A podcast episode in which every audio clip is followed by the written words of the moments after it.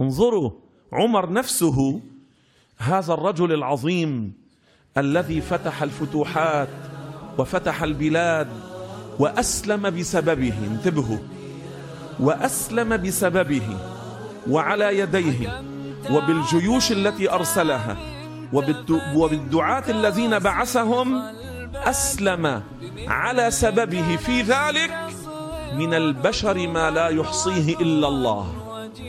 هذا عمر الذي كان غنيا في وقت من الأوقات لكنه بعد ذلك ترك الدنيا وزهد فيها وأقبل إلى الآخرة في ليله ونهاره بكليته. ها؟ كان يرى يطوف حول الكعبة بالمرقعة.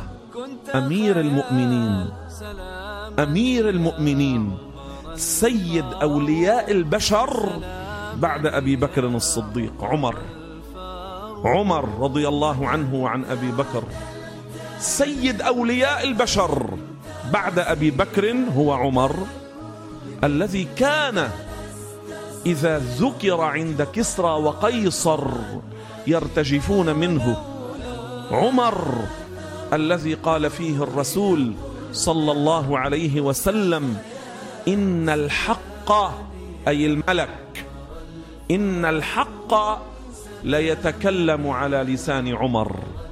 هذا عمر كان في وقت من الأوقات من الأغنياء لكنه ترك ذلك وزهد في الدنيا وأنفق أمواله في سبيل الله حتى وهو خليفة ترتعب منه دول الكفر ينام على التراب على التراب على التراب.